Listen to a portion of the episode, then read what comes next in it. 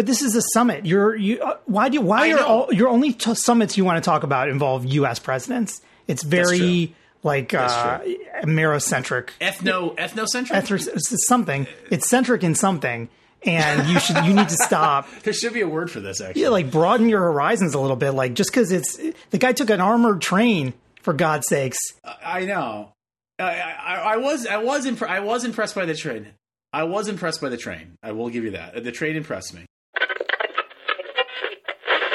Hi, everyone. Welcome back to Cheap Talk. My name is Jeff Kaplow. I'm an associate professor of government here at William & Mary. And joining me, as always, is my esteemed colleague and chair of the Department of Government at William & Mary, Marcus Holmes. Hi, Marcus. Hi, Jeff. How you doing? I'm doing well. I'm uh, excited to get a chance to chat today ahead of some travel you have planned. As we speak, Kim Jong Un is meeting with Vladimir Putin somewhere in um, uh, not very exciting part of Russia. But it's accessible by train. Accessible by train, right? So Kim Jong Un, who does not like to fly, and and with the recent examples of planes just mysteriously dropping from the sky over over Russia, uh, who can blame him, right? So he's taken his armored train, which is, is pretty cool. It's pretty cool. Uh, so North Korea's leader has taken an armored train to meet with Vladimir Putin to discuss all kinds of things. The the broad partnership between Russia, and North Korea, and maybe Ukraine specifically. And so um, we've had a couple questions about what, if anything, does this mean for the big big picture story? And I feel like it's been at least a week since we've discussed uh, Russia Ukraine. So mm-hmm. maybe uh, maybe we should have at this. What what's your take on this uh, on this summit between between Russia and North Korea? Well, it is interesting, Jeff. Uh, just at the beginning, how you know I think each week we sit down to do an episode, and we we want to sort of go to other regions of the world and talk about other things that are happening. But there's there's seemingly always something happening with with Russia, uh, and often actually North Korea as well that we that we have to talk about. And, and this week it's it's no different.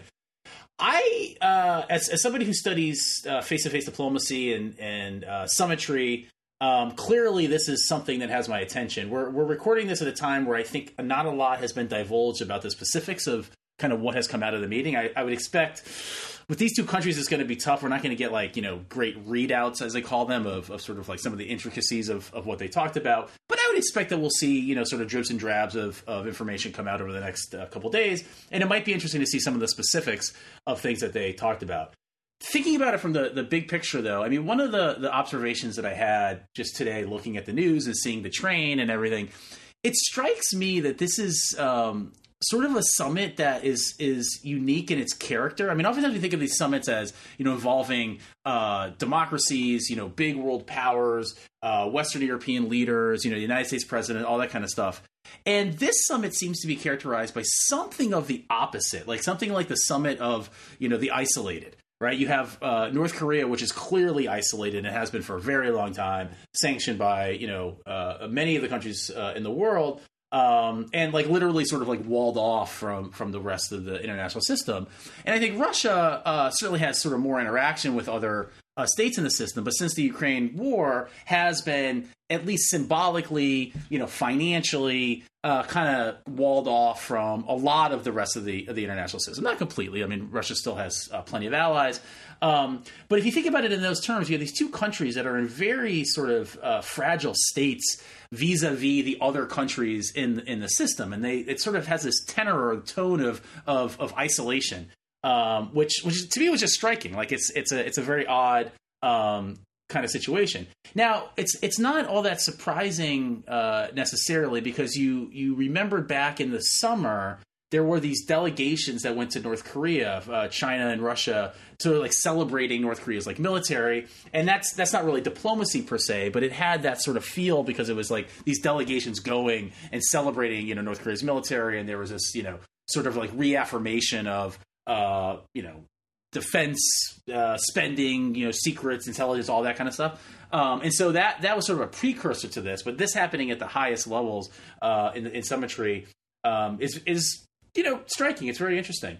I think substantively, um, one of the things that came out today is that you know North Korea has basically pledged to give uh, the Russians armaments, like you know uh, uh, various types of you know sort of weaponry that uh, Russia was was looking for. Um, North Korea has a lot of this stuff, you know, back because they produced it, but they also have it actually going back to the, the Cold War, these like stockpiles of, of weapons that they can give. Um, and for those of you that, that sort of don't know the history, it's actually sort of a, a reversal in a way of what happened back in the 1950s when uh, the Soviet Union was the one sending weapons and artillery to the North Koreans to help them there, with their invasion of South Korea. So it's it's this kind of weird thing that you know 70 years ago there was this like flow of, of weapons going one direction, and now it's it's almost the exact opposite uh, in a very different um, you know sort of situation where you know the one that's dealing with a, a war, an invasion of, of their own. Uh, and so the, the role reversal, I think, is, is also kind of interesting. But my main takeaway is this is a summit of of the isolated. This is two leaders who are, uh, I think, increasingly isolated from the rest of the world. They don't have a ton of friends, and I don't mean by that like interpersonally. I mean that you know other countries that they can turn to, and so you know they're they're put together uh, uh by happenstance. Um, and you know they're they're kind of alone, with a couple exceptions, but they're they're basically alone. So, as I always do when we discuss summits, I, I have to ask Marcus: Could this long train ride have been a, a Zoom meeting? Been an or, email, or maybe an email? I mean, give me again the the reason if you're if you're these leaders, you would want to take the time. So this train, I I googled this while you were talking. Um, mm-hmm. Instead of listening to what you were saying, typical. And this train travels at a maximum speed of 25 miles an hour. So because of our North Korea's kind of archaic rail network. And so this is not a short trip, right? And and so it's a lot of trouble to get to get out there to to have this meeting. Why are they bothering with this? Well, I mean, I think actually you, you you answered partially the question yourself, right? The fact that it is slow, the fact that it's it's costly. I mean, th- I mean, on a serious note, like when when Kim Jong Un does something like this and gets on a train. By the way, he doesn't travel very often, as as people know, right? Um, he's taking time uh, out of his schedule to do this. Okay.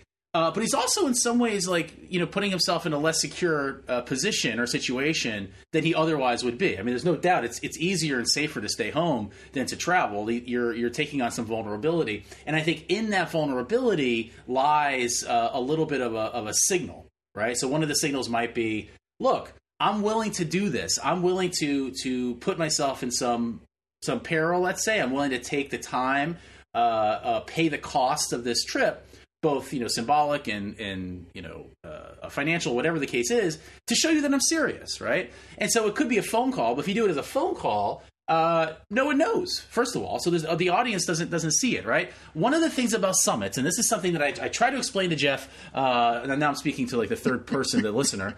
Um, the thing about summits is it's not just the sort of interaction between the leaders. That's a crucial part of it, but it's also the the um, sort of like the aura of the thing, the theatrics, the visibility.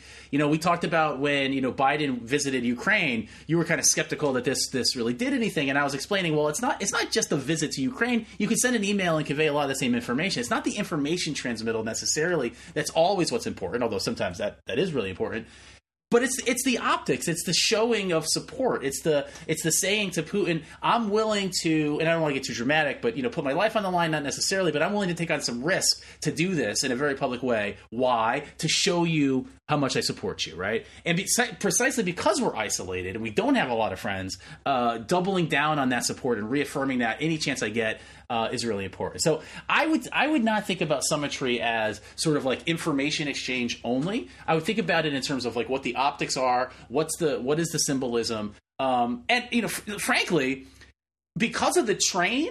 I think a lot of people in the United States, and I can't speak to how other people in other countries felt. I think people knew about this uh, uh, summit only because of the train. If he had flown to Moscow, I doubt that there's going to be as much attention uh, paid to this. It was because the train looked so either cool or interesting or unexpected. The fact that it only goes 20 miles an hour or whatever was kind of interesting. I actually think that if you think about it from that perspective, it worked.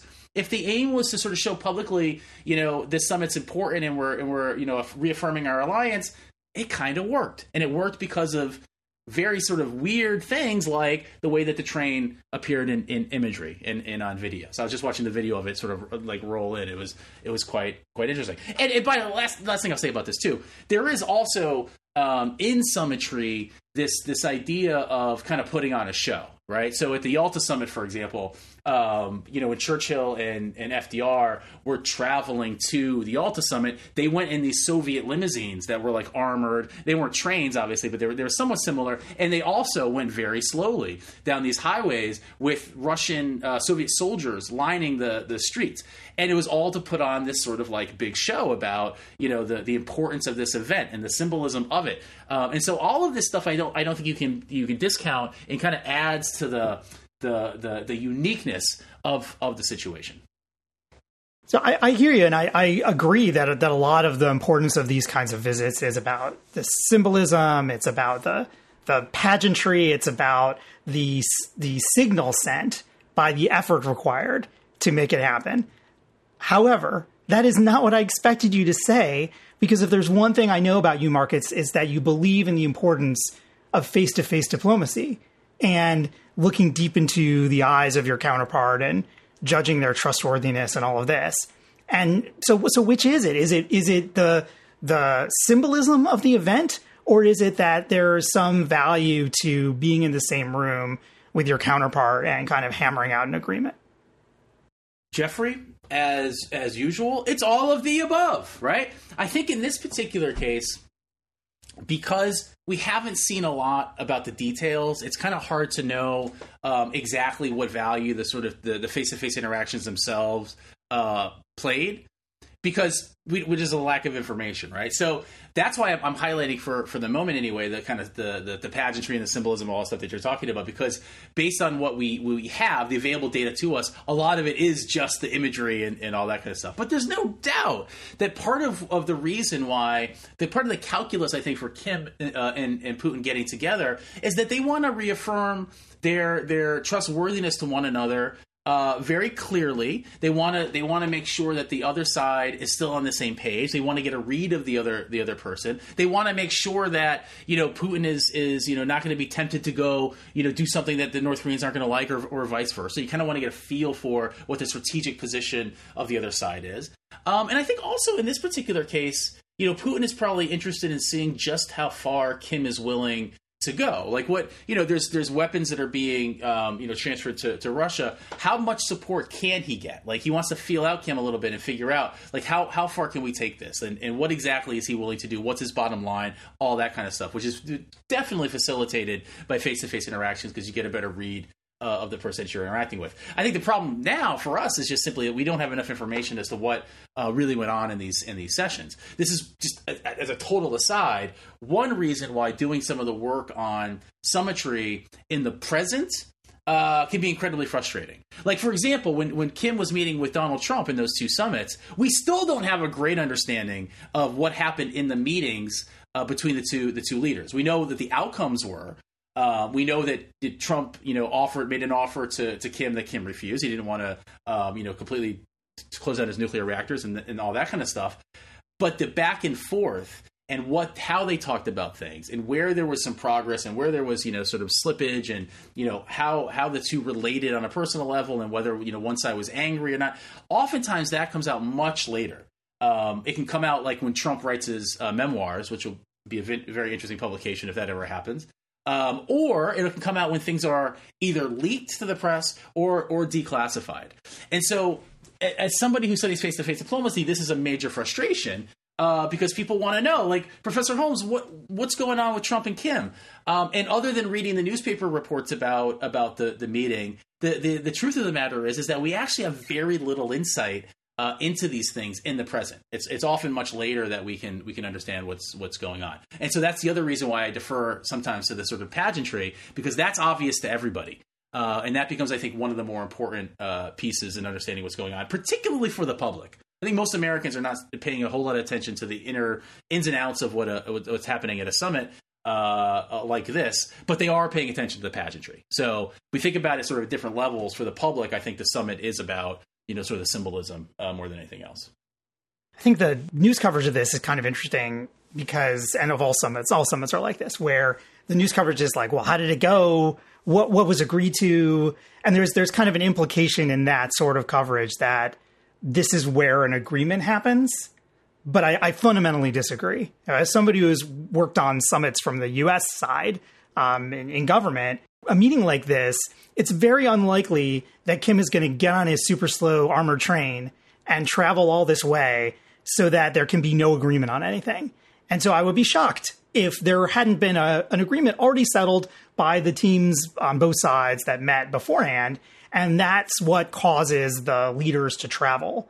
And so one of my criticisms of the discourse around summits and how important they are and looking deep into the eyes of your counterpart is that a lot of the details of these agreements, and this isn't always true, but I think is probably true in this case, a lot of the details of the agreements are done before anybody gets on the train. And so the the reason the the leaders go to the the place where the summit is is for the photo op. But if that photo op didn't happen, the, the, the real work was the meeting of the minds on both sides of the discussion that happened before everybody made the trip. Um, and so when we think about, okay, well, what's going to come out of this meeting? Is there going to be some agreement on North Korea providing weapons to Russia? Yeah, of course there is. That that's the purpose of. Had that not been the agreement, these people wouldn't be in this random place in Russia talking. Jeffrey, Jeffrey, Jeffrey. We, we just talked about two examples that don't fit the mold of what you're talking about with Trump and Kim, the leader of North Korea. Trump goes to Hanoi, goes to Singapore, uh, and has these meetings where there's there's no agreement. There was no there were the, the diplomats hadn't like hashed out an agreement, and it's like, oh, we're just going to go do the photo op and sign the thing. But that's there This shouldn't have like- been a summit. That was a that was a horrible, horrible mistake. And, Maybe, and- but there was one, and so and so you know, I I agree with you uh, that there are a lot of instances. Uh, where the details have sort of been been sorted out, right? There, you know, part of part of the issue here is that, and maybe we could, you know, in a, in a future pod, we can really, you know, sort of dig deep on this because I would love to. There, there's summits and then there's summits, right? So there, there are some summits which are, you know, these sort of like pro forma, perfunctory. We've all, we've been working on this for decades. You know, we got everything figured out. We're just signing some some paperwork basically and taking a picture. But there's other summits where, like, legitimately, both sides might have an idea of what the other side is going to say. They might have an idea on the sort of what we talk about as like the zone of possible agreement, but they're not at all sure about where the where the, the negotiations is gonna is gonna land, right? So for you know, we could we could there's many examples of this. The Vienna summit between you know Kennedy and Khrushchev, which I might have mentioned on this pod before, was a situation where Kennedy was very ill prepared going into that, right? And it wasn't because he didn't spend time. You know, it's not like the State Department was like, yeah, go meet with Khrushchev and, and we're not going to give you any preparation. We're not going to tell you anything. Like, just see, see, what happens. That wasn't it at all. What he was unprepared for was the direction that Khrushchev was going to take the meeting, despite the fact that the, the Americans kind of thought that they, they knew what, what Khrushchev was going to do. Turns out they had, they had misjudged that. And Khrushchev, you know, goes up and starts talking about things that Kennedy didn't actually know a whole lot about, right? So he walks into this this meeting with, you know, the, the, the, the ruler of the Soviet Union, essentially, Premier Secretary of the Soviet Union, and doesn't know he, he doesn't know that he doesn't know this, but he doesn't know what's going to happen. He doesn't know what the person's going to say. Um, and so there are summits like that where they're like having to figure it out on, on the fly. There are also other summits like in Geneva, um, 1985 with, with Ronald Reagan and, and Mikhail Gorbachev, where they, there was a framework. There was sort of like both sides agreed to the topics that are going to be discussed. But you know, you read the, through the transcripts, and it becomes clear that you know Ronald Reagan is not quite up to the level of sort of like preparedness and information that you know, that Gorbachev is. And so, while they sort of like understand, or, or, or Reagan sort of understands the big picture, a lot of the details that Gorbachev there is talking about, which are very important, he actually has to kind of like make it up on on the fly and try to like keep up with the with the conversation. And so it's in those moments, though, when you're actually not sure kind of like where the conversation is going, that really shows the value of, of these, you know, two leaders interacting. Because what happened was they were able to come to consensus and develop some understanding of one another and some agreement, despite the fact that they hadn't had this worked out, you know, uh, uh, previously, that it's actually developing within the interaction uh, itself. So long way of saying you're it's not that you're wrong jeff i mean that's often the case on this podcast you're not wrong uh, but you're only talking about a subset of, of summits i do think it's, a, it's an interesting empirical like sort of puzzle like why would anybody go to a meeting if they weren't sure what the outcome was going to be given the costs of doing the going to the meeting and you know the, the sort of cost of having it fail Yeah, that's what I'm saying. I That's know what I'm that's what you're saying. saying, The- 'cause you're a good rationalist. The, the You- failed, the failed summit is more costly, right? And so we will go to great lengths to make sure a meeting with the with the, our leader doesn't Mm-hmm. fail.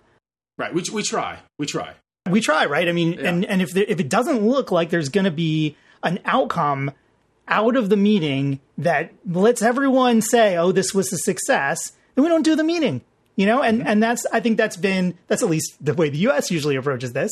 Although maybe there was a little break during the Trump years, um, but that's kind of been U.S.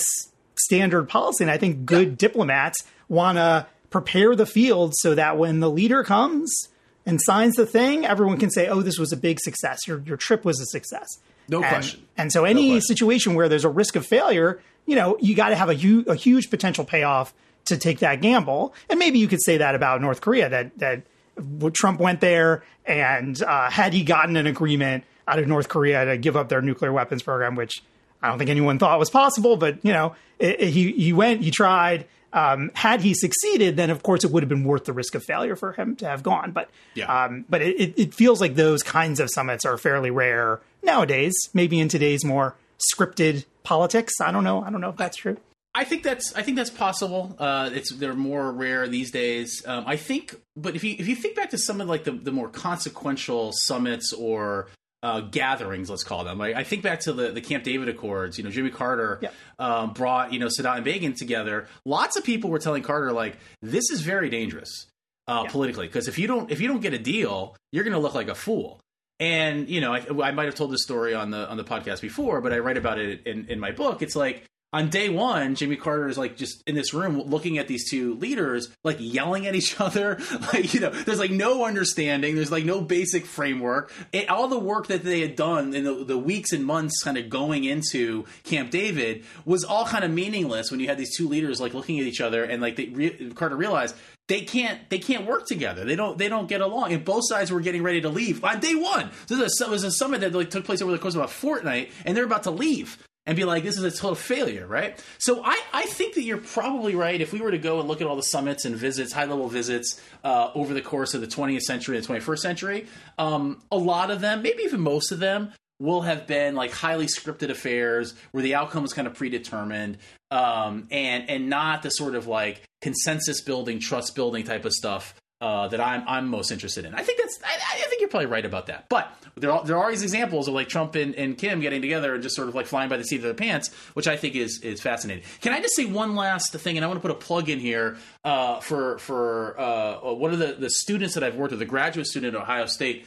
Uh, her name is Minseon Ku, and she just wrote this uh, really nice dissertation looking at the optics of summits and it, their effect on public opinion right? And so the idea of like, you know, when you have a summit with, you know, the United States and Vietnam, let's say, United States and China, what effect does that have on people's attitudes towards that other country? Like going and having a summit with another country does have, have an effect. And she shows that it does have an effect. I'll let you uh, kind of read her work uh, if you're interested. But she's doing really interesting stuff on kind of what we just talked about, the, the sort of optics and pageantry of summits and the question, not, not the one that I look at, like what do leaders get out of these interactions, but rather what does this do to the public? Who is watching this uh, from afar. So check out check out her work if you get a chance. That sounds that sounds really interesting. I, I, think maybe it's worth shifting this conversation slightly to the kind of substantive purpose of this meeting, which is I think part of a larger story related to Russia's general push for military capabilities and production um, in the midst of this very costly war. There is kind of concurrently with the news about the summit. There's a New York Times article I'll, I'll link to in the show notes about Russian military production now having kind of come back uh, fully from the pre-war years and exceeding the capacity that Russia had militarily before the war. So here's a quote from from this piece. Uh, before the war, one senior Western defense official said Russia could make 100 tanks a year. Now they're producing 200. Western officials also believe Russia is on track to manufacture 2 million artillery shells a year, double the amount Western intelligence services had initially estimated Russia could manufacture before the war. As a result of the push, Russia is now producing more ammunition than the United States and Europe. Overall, uh, a senior Estonian Defense Ministry official estimated that Russia's current ammunition production is seven times greater than that of the West. So this news article comes out. We got this meeting uh, between Russia and North Korea to try to arrange additional military supplies. And so some of the discourse now around this is, is goes to this important question: Have the attempts to economically isolate Russia and put sanctions on Russia and kind of shut down its military capabilities have these attempts failed? And if so, why? What should the policy be? I mean, I think from from my part, and I'll let, I'll let you chime in on this as well. I'm not sure that that straight up idea of well, because they're now have now surpassed their pre-war production capability, uh, because they've now surpassed that, that sanctions have been a failure and economic isolation has been a failure. And the reason for that is that we cannot see the counterfactual, right? We do not know what Russian military capabilities would be like in the absence of an attempt at economic isolation and sanctions. And anytime a country goes to war, they're very likely to ramp up their military production capabilities. That's just a thing that countries do. And I saw um, some commentator saying, you know, Russia's ability to produce 200 tanks in a year during World War II, they could produce like 30,000 tanks in a year, right? Um, and so wartime footing means increasing these kinds of, of wartime production, increasing these kinds of military capabilities. So it's possible that because of sanctions and economic isolation, I would say it's even likely that because of these sanctions and economic isolation, Russia is well below the capacity they would have had those measures not been put in place. So comparing it to pre-war is fine, but Russia obviously hadn't ramped up uh, its military production in advance of the war. Now that they are ramping up, we can't really compare it to what the world would look like in the absence of these policies. So that, that's kind of one piece of it. The other piece of it is the cost that sanctions and economic isolation incur on Russia to get to this equivalent level of military production.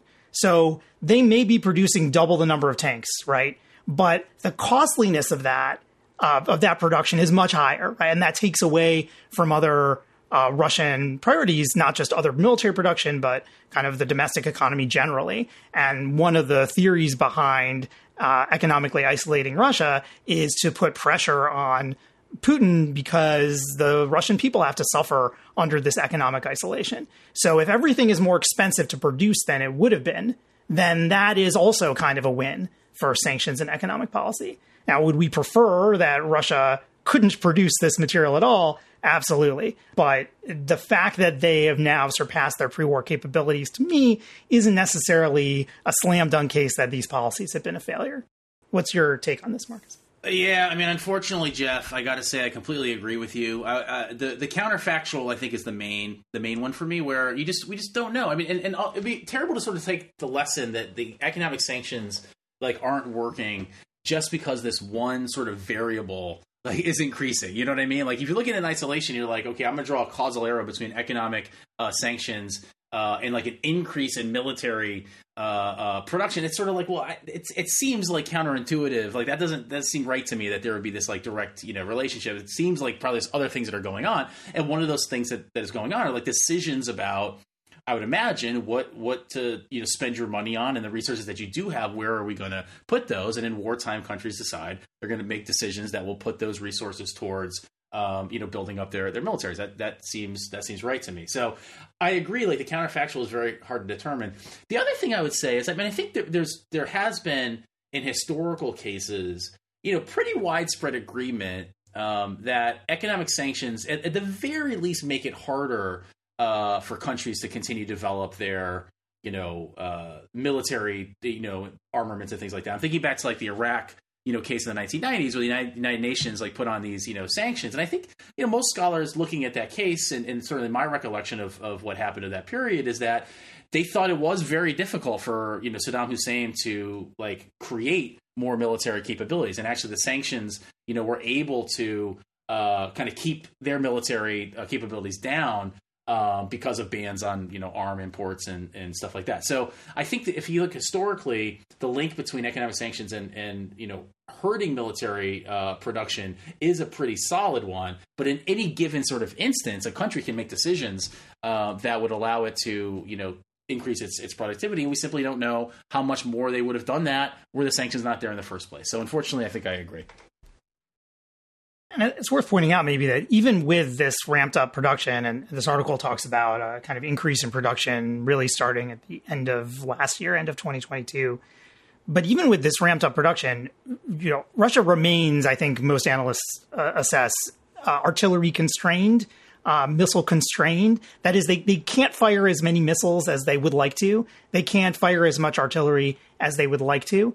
Um, and that is a good situation for the West and, and Ukraine Of course, Ukraine also is is constrained by ammunition and artillery. But Yeah. uh, this is not a situation where Russia now has the ability to kind of throw whatever it wants into the battlefield. It, it doesn't. It's still constrained, and and the the summit is kind of evidence of this, right? Nobody wants to be North Korea's business partner. This is like they're really the last choice. So it's it, the, the fact that this meeting is happening and the red carpet is being rolled out for the super slow train. Uh, all of that uh, suggests Russia's desperation in trying to build up these capabilities. And North Korea, say what you will about North Korea, does have a significant military production capability and is in a good position to, you know, provide this sort of thing to countries like Russia. So it, it makes sense that they would be talking, but the the fact that Russia is forced into this position, I think, is a good sign for the West, not not a bad sign.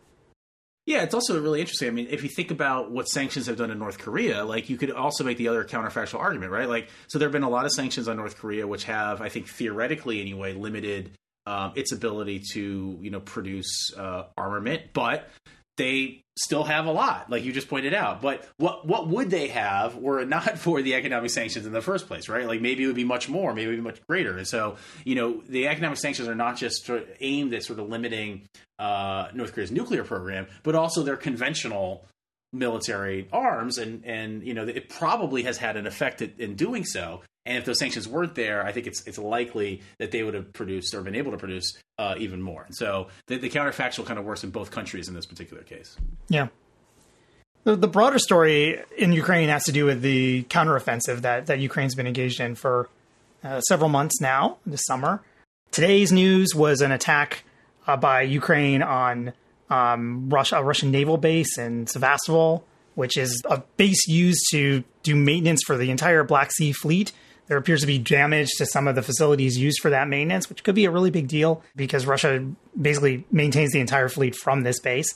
So if they're unable to do repairs on submarines and ships, that could have a big effect. But there's also the kind of slow grinding progress or supposed progress um, of Ukraine pushing back against Russia's entrenched lines across two or three or four axes of attack within the country. There's a really good but really long piece um, in, on War on War on the Rocks uh, that I will link to in the show notes um, by Michael Kofman and, and Rob Lee, who are two of the kind of best um, military analysts looking at, at the war, talking about the various progress in, in really minute detail for those who are interested in, in diving into this. I mean, for me, Marcus, I, I, I look at the discussion of the counteroffensive and I, I always think we focus too much on where the lines of control are. We focus too much on territory gained. And the real story is about the signal being sent by that counteroffensive, by the movement of troops, because you know I'm I'm less interested in the in the kind of minutia of the military story than I am the kind of big picture politics story, which is what's ultimately going to decide how this war ends and the terms under which it ends. And so certainly the military progress is important. I'm not saying it's not, but uh, we can kind of focus on it a little too much and miss the forest for the trees.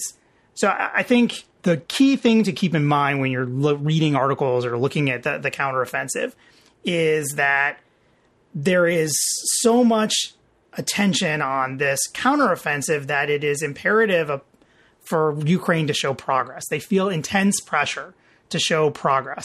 They want to, pictures of breaking through the lines and liberating cities. And that's important because it helps kind of continue this the flow of support from the West, from Western Europe and from the United States. And it also counters the idea on the part of Russia that it can somehow outweight Ukraine and its allies and just settle in, and that eventually Western support for Ukraine will dry up and Russia will be able to just end this war on its own terms. Any progress that Ukraine can show kind of pushes back on that story. So there's there's kind of two, well, three audiences for this. There's Russia as an audience, there's the West as an audience in an attempt to kind of continue the support, and then there's a really important uh, domestic political story in Ukraine about showing progress in what is now a long, painful, grinding war that has led to a lot of suffering among Ukrainian people. And uh, so, from the perspective of Ukraine's leadership, showing progress to the domestic population is really, really important. And so, these kind of three audiences are, you know, essential. And that's why when we read these stories, and you know, we're kind of waiting for like a big breakthrough from a military perspective, that's not the important part of the story. The military analysts are looking at this kind of war of attrition between Ukrainian and Russian forces and you know how much strength do do each of the battle groups on each side have? Where are the reserves being put? What does that tell us about the strength of each of the lines?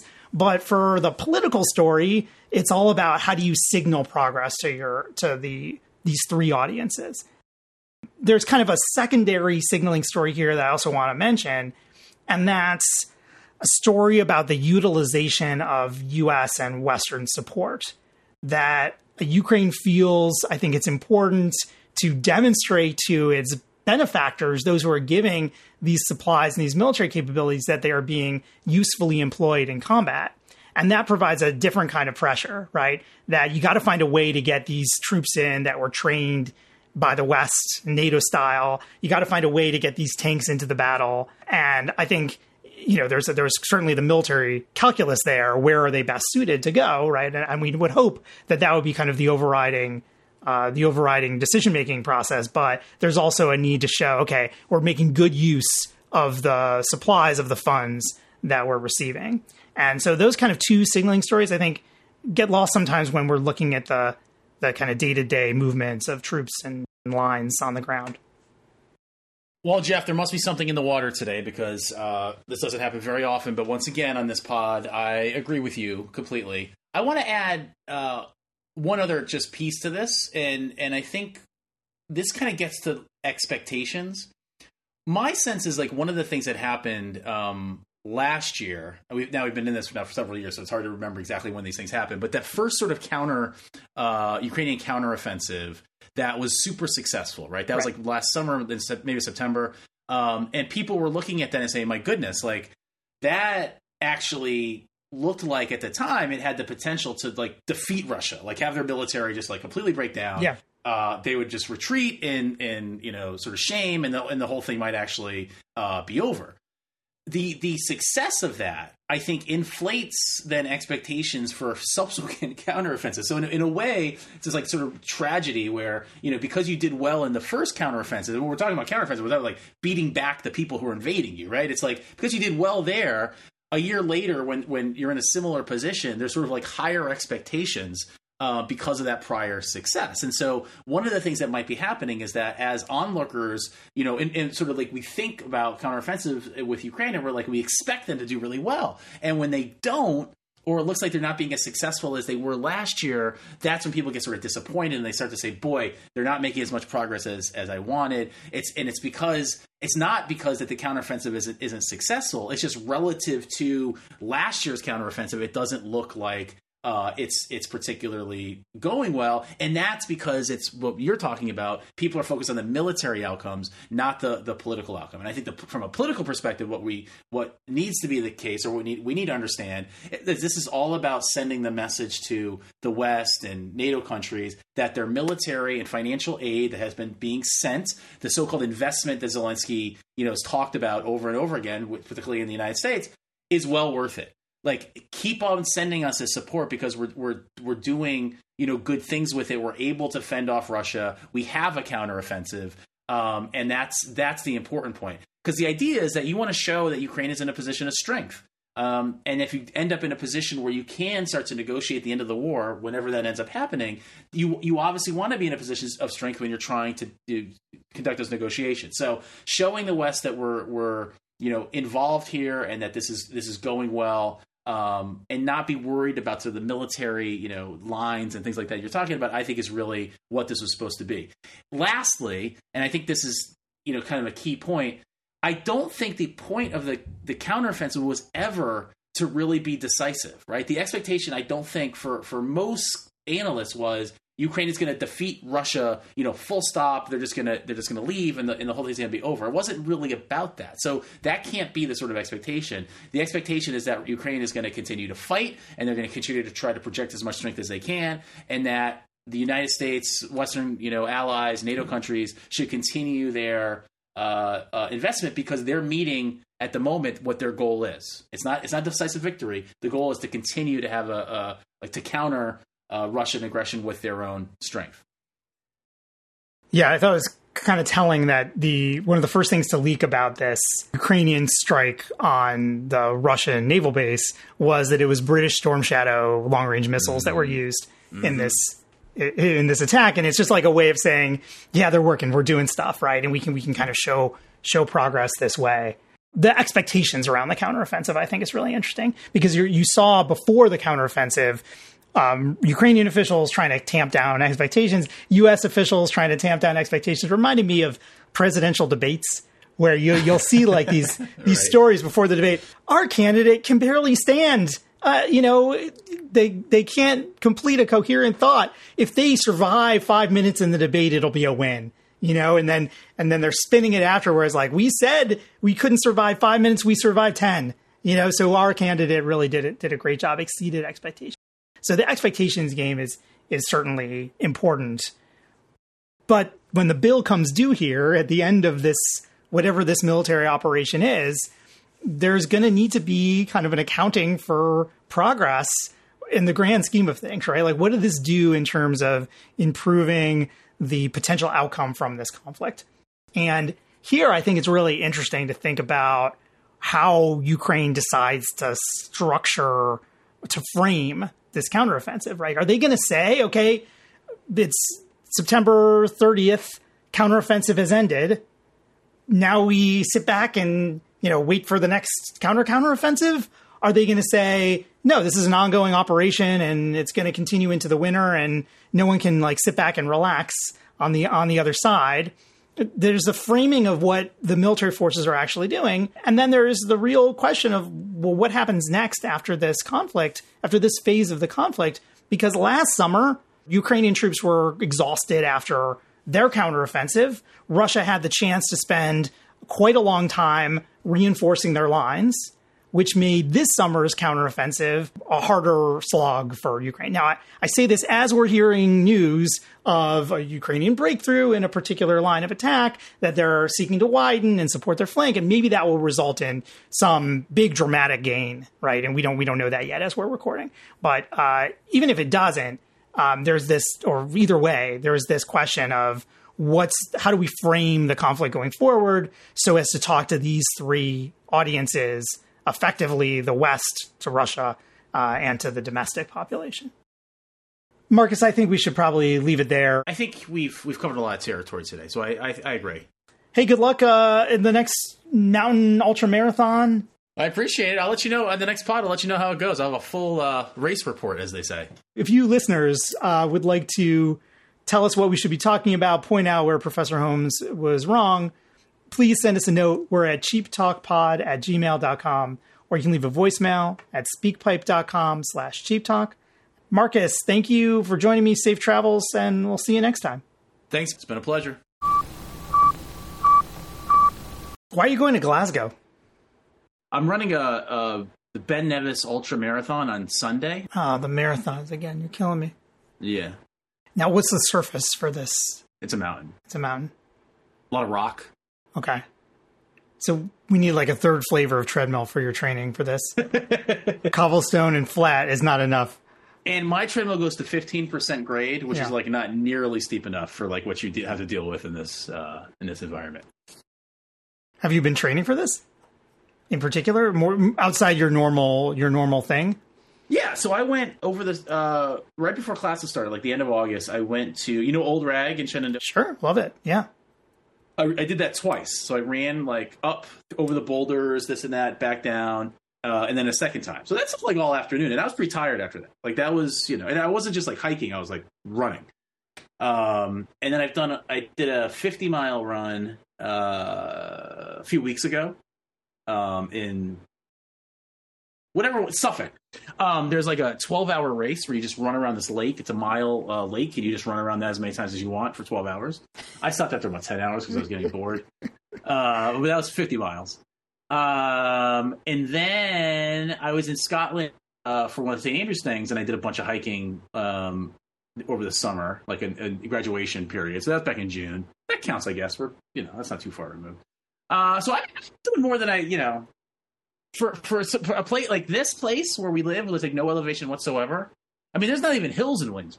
Yeah. I mean, I know we have a like Long Hill. There's like that street exists in like five different places for some reason. Also, like Ironbound Road. There's like twelve of those, but there's no, there's like no actual elevation change. Yeah. You can't go anywhere in this town and look down at anything. There's just nothing. It's ridiculous. So yeah, training's difficult. Well, good luck with the with the race. Yeah, appreciate it. It's gonna be fun. I mean, I don't know if it's gonna be fun, but you know, I, none of this sounds like fun to me. I don't. I don't know why you do any of this stuff. it's the misery of it. Yeah, yeah. Well, you've chosen a good career for for that, uh, Marcus.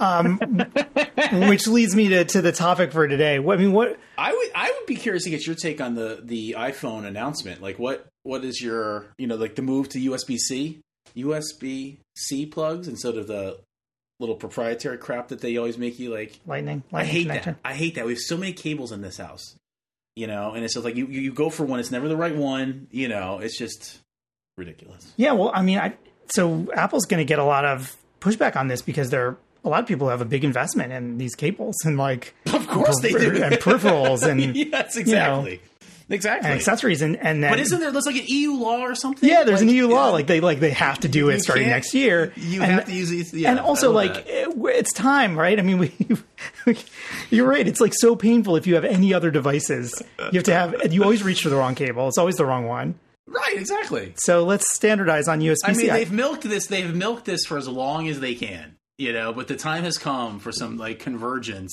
and you know, you're probably old enough to remember the 30 pin cable with the 30 Oh, pin yeah. plug for like on Yeah. ipods like in the old days right where it was like it was like it was kind of it's long. a right? Rigid like row of like Yeah, like yeah, yeah, it's yeah. huge thing right and the the response when they abandoned that for this tiny lightning connector was like incredible right people were so upset so upset and like hotel chains had invested millions in these um, I yep. yep you still see yep. them right these alarm clocks with the, it, yeah. the 30 pin super connector old. We have, I mean, I probably in my like I think in my drawer I probably have some of these old connectors. You know, it's like I just have boxes and boxes of these stupid things. And I, I, the other problem I have is that I don't.